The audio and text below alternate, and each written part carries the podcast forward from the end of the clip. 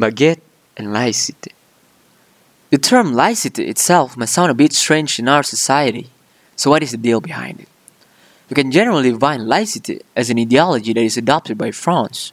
Originated from the 18th century French Revolution, it has become a symbol for the country itself, mainly proposing the secularism between the Catholic Church and government bureaus such as school and many more. It has been used to propose the freedom of speech in France that has been gone for a long time.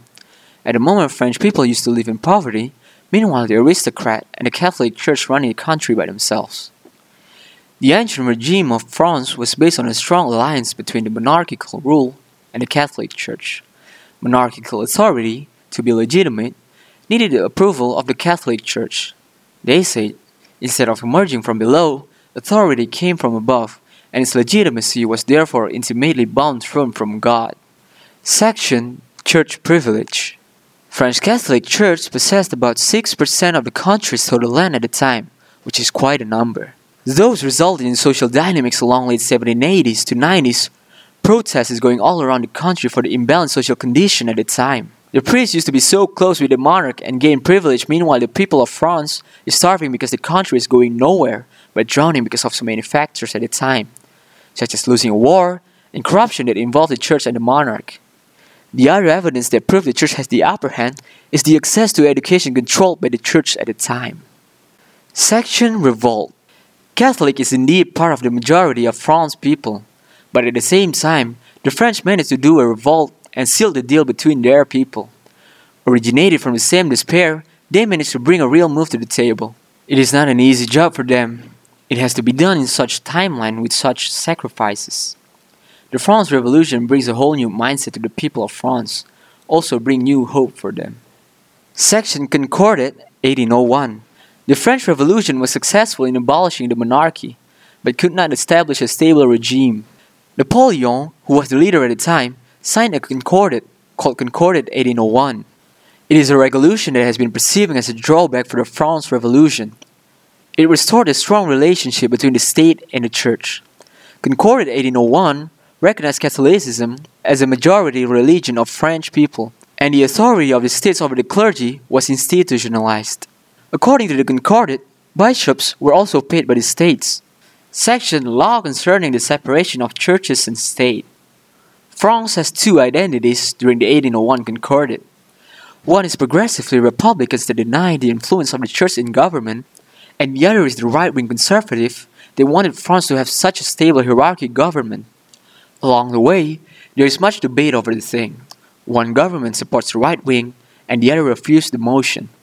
Until the beginning of the 20th century, France went back and forth between the Republic and the monarchy. It witnessed a conflict between two Frances. Modern Republican France had emerged from the 1792 revolution, and France of the ancient regime closely tied with Catholicism. Later in 1879, the Republicans took control over the parliament and they started to regulate to inhibit clerical institutions to give its influence in France. Well, they all started from the educational program, because during the periods, there are two main axes in terms of an educational programs in France. The public school promotes democratic, liberal, and such things, and the other one is a Catholic school which gives much influence to the students in accordance to regain trust for their clerical things. Moreover, they have the Concordat in their hands. To overcome this problem, Republicans initiated several secularization reforms that promoted free, obligatory, and secular education. During the times, Catholic was fastly adopted by many Frenchmen. However, those numbers is not enough to bring these policies over by the Republicans to a halt, and the bill is now widely known as the Jules Ferry Law. And finally, in the 1905, France becomes completely independent from any religious influences with the law of separations, which set things apart. Sections relevance towards to-date circumstances. And as we all know, the earlier dynamic in France has brought many things to the table. It has recreated the war that happened before between the church and the state. But now, it is in a different cover and is spreading all over the horizon. It has created much division among the people, especially the people who do not know what France is, what is happening there, and most importantly, most of the peoples can accept that France is indeed a secular country with their laicity as its base. And as an educated person, we should have sensible reason if we want to say something.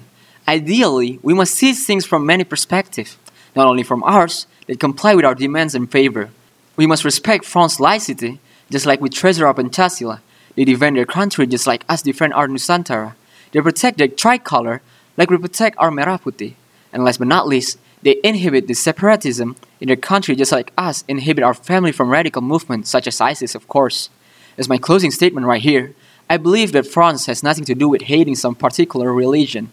France should love Islam just like we love our minority brother and sister. We love each other with our way of loving. And that's all from me.